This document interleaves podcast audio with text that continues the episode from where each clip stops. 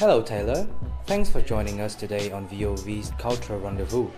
What is the very first thing we should know about Australian sense of humour? Australian humour has a long history that can be traced back to our origins as convict colonies. It is therefore no surprise that a national sense of humour quickly developed that responded to those conditions. Our humour is dry, full of extremes, anti authoritarian, self mocking, and ironic. We heard the expression no worries allowed. Is that a signature of your country? It is. This is funny but true. So, the biggest thing you need to know is the fact that the country itself is the ultimate joke. There's a famous saying about Australia that you can be killed by thousands, thousands of things that you can never think of. For example, beautiful day, you decide to go to the beach and surf some waves. But the wave your body surf into could contain a shark or a riptide, and when you get back home, your house could have been burnt to the ground in a bushfire. That's where the whole no worries thing comes from. The worst may not happen to you yet, so don't worry. That sounds horrifying.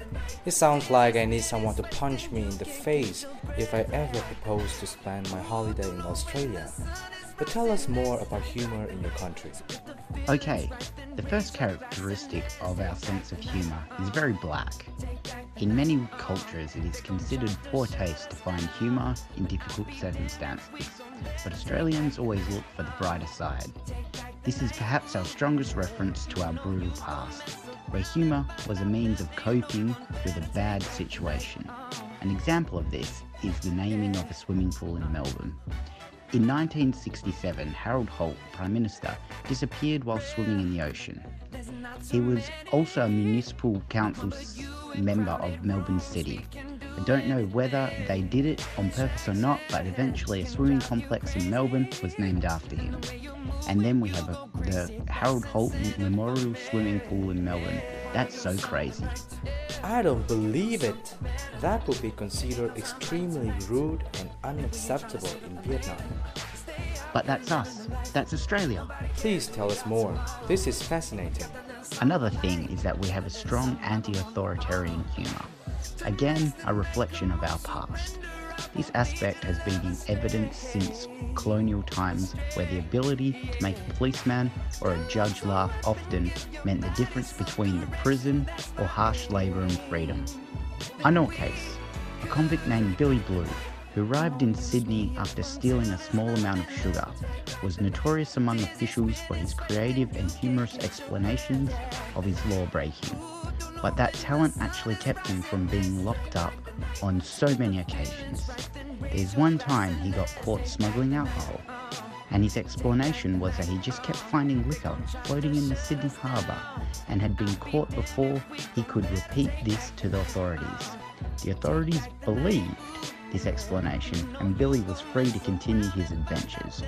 Billy Blue later went on to become friends with Governor Macquarie. No way. How could he get away with that? How could that be possible? I don't know. Crazy, but it's true. I know one thing about your sense of humor. This may be seen in other cultures, but I think it is most characteristic in the country is self-depreciating, right? Correct. Australians also have a strong tradition of targeting themselves as objects of humour.